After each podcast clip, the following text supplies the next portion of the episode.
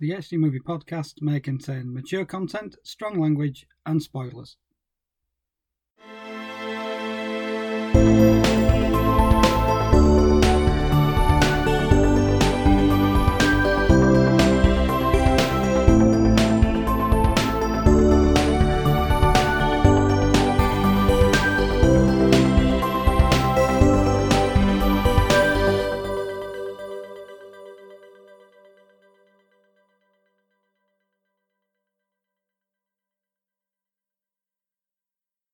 Hello and welcome to episode 72 of the HD Movie Podcast. I'm Darren Gaskell. And I'm Hayley Alice Roberts.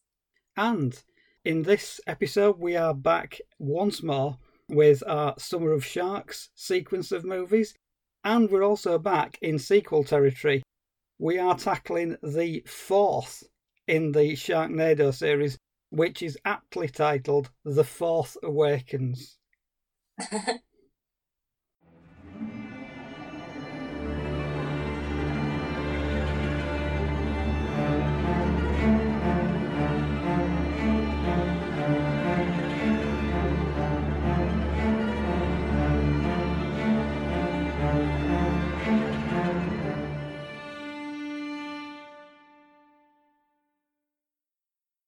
So, what happens in Vegas stays in Vegas, unless it's this that happens. I think that was one of the taglines for Sharknado 4, which is quite apt, I have to say. It's the fourth in an increasingly silly series of shark movies, and surely this is a movie that begs for a synopsis by the king of the synopsis himself, Nick Reganis.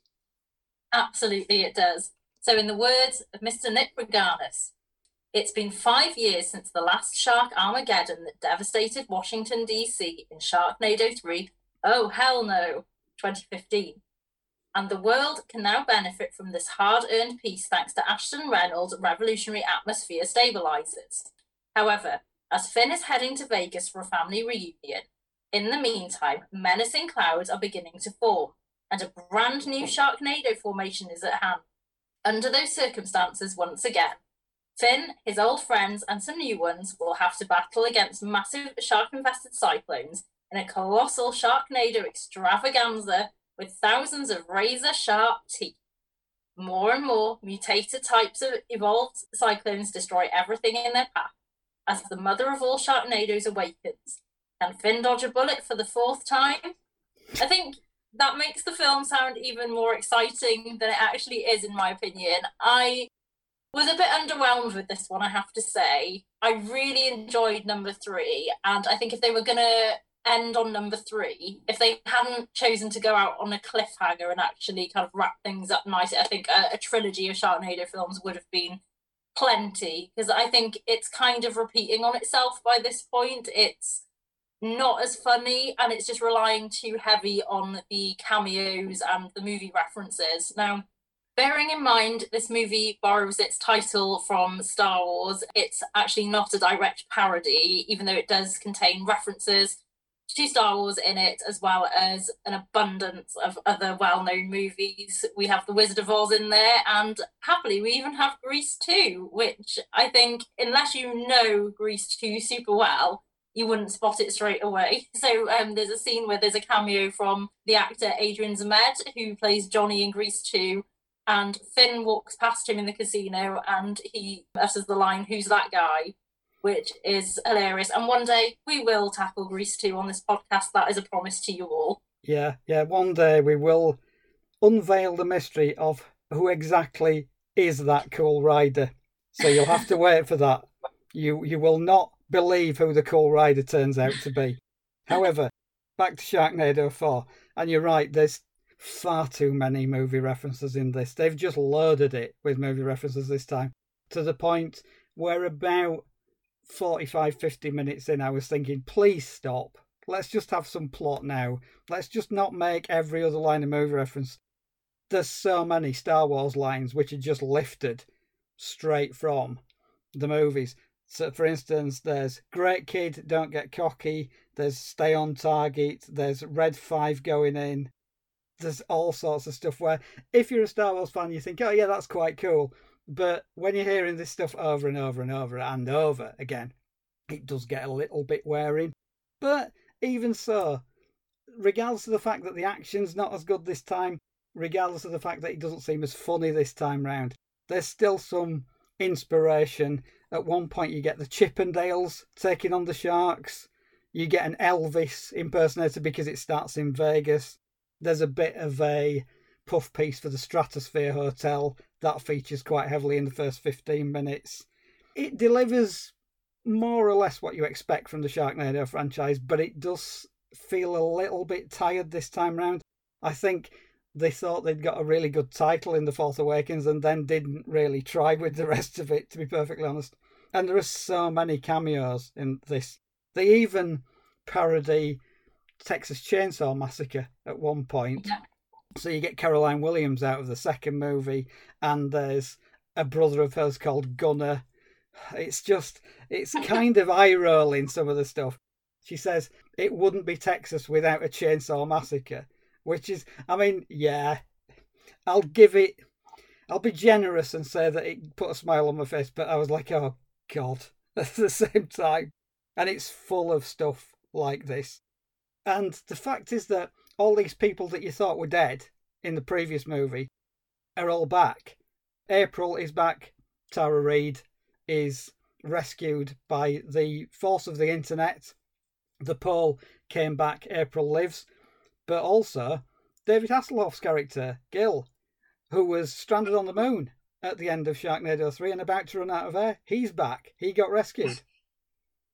I was very surprised to see the Hoff back in this. I'm, I'm quite like surprised he came back for a, a second helping of Sharknado, but obviously he must have had a good time. Yeah, I was a bit like, didn't he die, or did we think that he'd die? It's just, I just don't think you should question it. No. I think with Sharknado, just expect the unexpected and go with it. It's very much of that franchise, and I think I wasn't surprised that they brought April back. I think the fans would have wanted that. They wouldn't have been so callous and killed her off. So it, it was great to have her back. And she's a bit of a bionic woman this time round. And her father is introduced. He's like a, a scientist played by Gary Busey. So of course they're going to get another well-known name in play one of the like um, important roles in this film. But with all that said, I just think you know you described it as tired, and I think that was the best way to explain this movie because I think they have run out of steam. Not jump the shark so much, because Oh, um, because they have, it's very much you know in the same tone as the previous ones, but it's more like they've kind of outdone themselves with the third movie, and they just didn't know where to go with this one, and it was just too much of those references for me.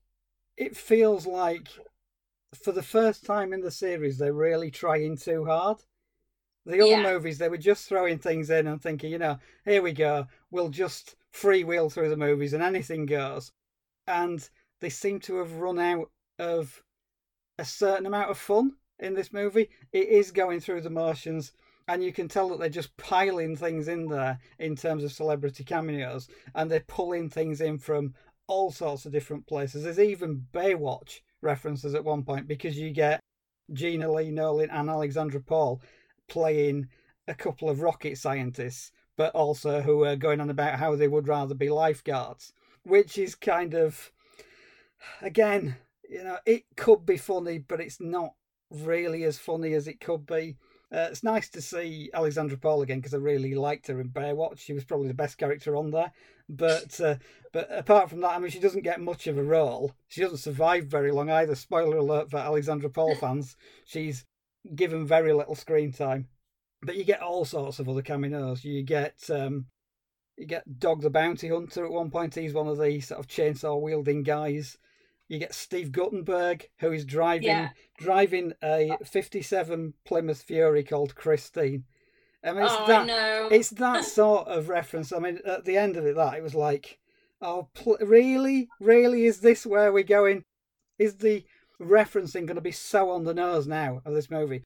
And I realised the fact that even though they said that the car was bad to the bone, they couldn't afford George Thorogood and the Destroyers tune because that doesn't play. It's another tune. And I was thinking, I bet, I bet they either couldn't get the rights for it or they asked too much money, so that's why the tune isn't in there one of the greatest cameos in this, and something that almost rescues the movie in its entirety is Storm Chaser Ron McDonald, played by Gilbert Gottfried.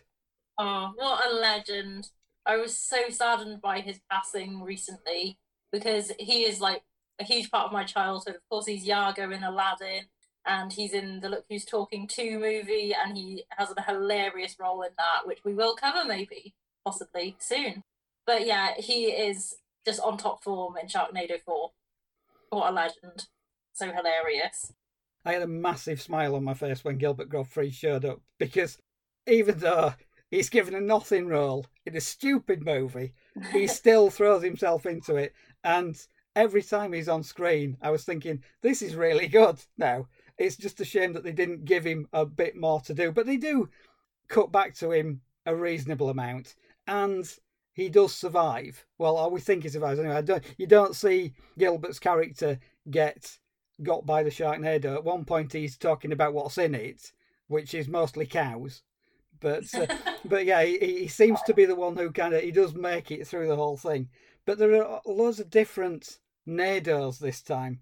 There's a lava nado, a lightning nado, a boulder nado. There's a fire nado. It's like, oh come on, come on! Like, are we just just going through the amount of nados that we can get in this? it almost detracts from the fact that um, the sharks are in the Nado. Actually, I've remembered another one. There's a nuke Nado at the end as well because it goes nuclear. So if it wasn't stupid enough, then the Sharknado hits a nuclear power plant at one point and then gains nuclear capabilities. I mean, at that point, I mean, you, you can't really say this has gone too far because the Sharknado movies probably went too far some somewhere during the first movie. But even by its very weird standards, the nuke Nado, you just think, oh my god, like I guess it's the only place they could go at the end of this, but it does feel like they're reaching. And it's weird to say that a movie that is called Sharknado 4 is reaching. Yeah, it just kind of falls a bit flat in the end because, as you said, they've just tried too hard with this one. They think that they're you know, giving the audience what they want. But I think there needed to be a little bit more creativity in there with the humour, like just not relying on um, tired movie references. And of course, when you've got all the nados, it goes just ridiculously over the top. I think it would have been better if they, you know, done it like say three times, but mm. not like, you know, all the time. It just it just got repetitive on itself. It's a shame because I really do enjoy these movies, but I think enough is enough, and I think I'm not that thrilled about watching the last two now because if it's more of the same of this, I'll be disappointed. I want to, I want to see more of what the third one was like. But again, I, I feel they peaked with the third one. It was so great. Like that is my favourite one. Yeah, the third one is really good, and I think it's the peak of what they were doing creatively and just throwing in fun references, but without hitting you over the head with them. This, it's so referential, and there doesn't seem to be any creativity to the action sequences. They do seem to be going by the numbers with all the action in this, which is a bit of a shame, really, because even though the action is very silly in the other movies, there's at least some kind of imagination with the action. Here, it's just very much, yeah, Nado's come in, let's see how we can get rid of it, or and and there's not much creativity in that either. At one point, it's going after a train that they're all on, and I was thinking, oh, this could be a really good action sequence, like the plane one in the second movie, but it's a little bit flat, and I was just a little bit uninspired by this one, which again, it's a shame because I really loved the first three movies. Yeah, I'm in complete agreement with you. I definitely feel the same there, and I think they were onto a good thing, but they milked it for all it was worth. So I'm quite intrigued to see the last two, but at the same time, I'm not hyped for them like I was after the third one. I was really quite excited for this one, and it was maybe it was too too bigger expectations on my part. But yeah, it was just a bit lazy this one this time round, which is a shame. And I think IMDb agrees with its 3.8 out of 10 rating. And then Rotten Tomatoes has a 14% tomato meter and a 25% audience score. Yeah, I mean, I think probably as a Sharknado fan, I'd have probably given it slightly higher ratings than that, but not much higher. And one of the mistakes I think it does make is that although they have April survive, it's an hour before April and Fin meet up. Why would you keep them apart for that amount of the movie? It doesn't make any sense whatsoever. When they meet up, they eventually team up to kick ass, and I guess that's what it's building towards. But they seem almost two characters in two different movies until they link up.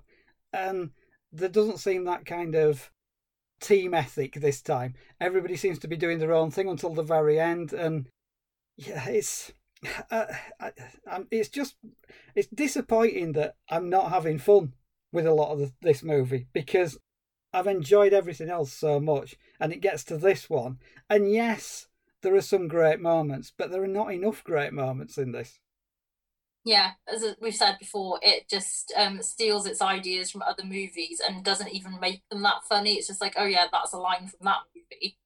And again, when April and Fin are reunited and she's reunited with her son that she's not seen in five years, there's just like no atmosphere to it. There's no emotion to it. And I know these movies are meant to be silly, but you know we've become attached to these characters in some way. That's why we keep coming back to them. We want to see what they're going to get up to next. And again, it just doesn't deliver. Absolutely. And the kid, the kid's dialogue, most of it is the kid going, ah, ah, because he's usually getting swept up in Sharknadoes and stuff. So they don't really give the kid anything to do either, other than be a little bit dismissive of April and then go, ah, for the rest of it. Or get stuck in a barrel, so he's trying to get out of the way of the ridiculous climax, which is at Niagara Falls. I mean, they do use various locations. It goes across America. It's in St. Louis at one point, very briefly. And it's trying to be this kind of sweeping, almost like road trip across the states. But that doesn't really work either. And considering they focused on the Universal theme parks so much in the previous movie, the stratosphere bit in Las Vegas, it's almost apologetic. It's kind of, it's there, and if you know the Stratosphere Hotel, you know it's that. But they don't really use a lot of the Vegas setting. So, considering they're in the oddest place on earth, and Las Vegas is a perfect location for something as weird as a Sharknado, they don't really capitalize on Vegas at all. It just seems to be somewhere where something else is happening, and it just happens to be Vegas. Yeah, I was disappointed on that front too because when I realised this movie was going to be set in Vegas, well, obviously partly, I just thought there's so much scope with that.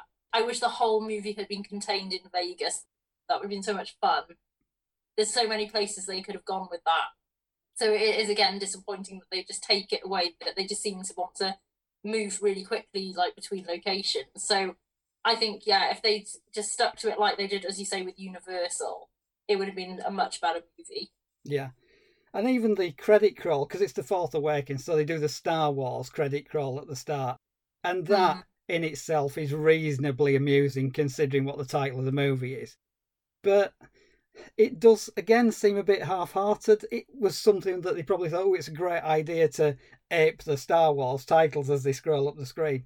But even then, it's kind of throwaway and it's not particularly amusing other than the fact that if you're a Star Wars fan, you go, oh, look, it's the same sort of thing. But that's pretty much it. So it doesn't really give me a lot of pleasure to say this, but it's not a great movie, and it's not a great Sharknado movie either, this one.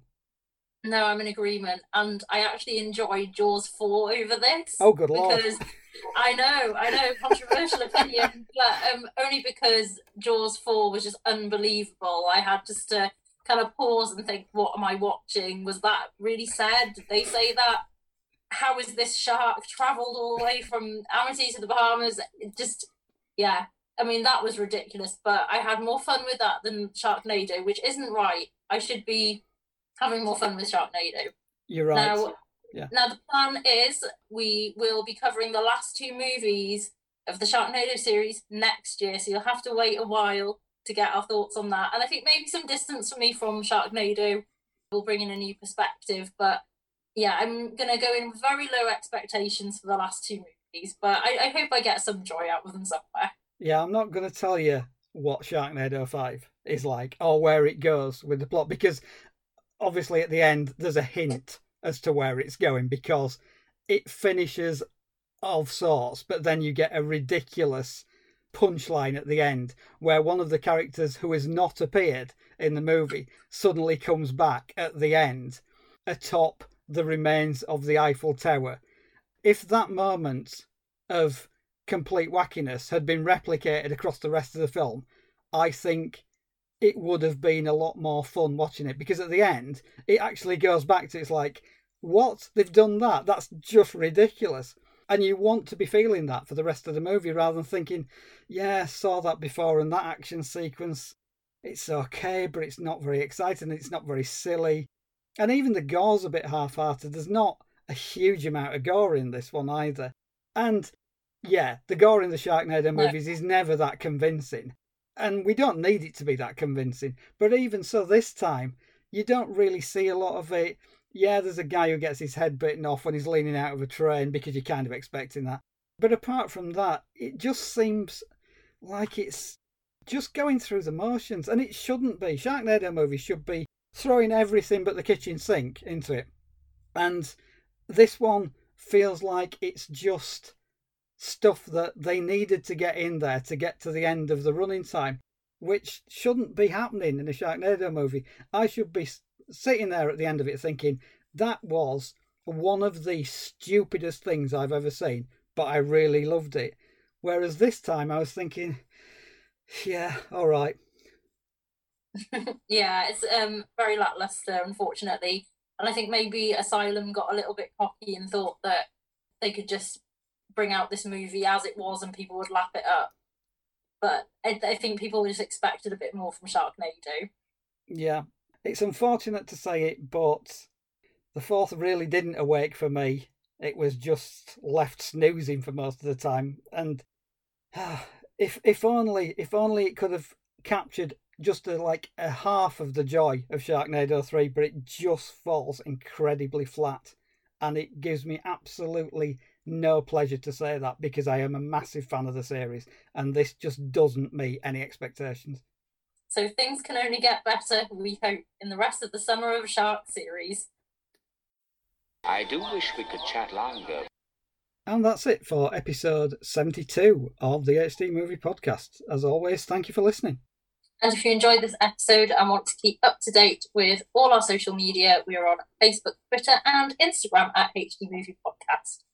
Coming next, it's another Summer of Sharks movie. We're not quite done yet. And on the next episode, a movie that I have seen and it was a while ago and I was not impressed. Let's see how I react to it next time. What is the movie going to be, Hayley? The movie is going to be Open Water. Now, I haven't seen this movie in years either, but will it leave us out of our depths? Tune in to find out. Until then, stay safe, everybody, and we'll see you soon. The HD Movie Podcast is presented by Hayley Alice Roberts and Darren Gaskell. Its music is written and performed by Mitch Bain. You can find the episodes on Apple Podcasts, Google Podcasts, Samsung Podcasts, Amazon Music, Podchaser, TuneIn, iHeartRadio, Player FM, Listen Notes, and Podbean.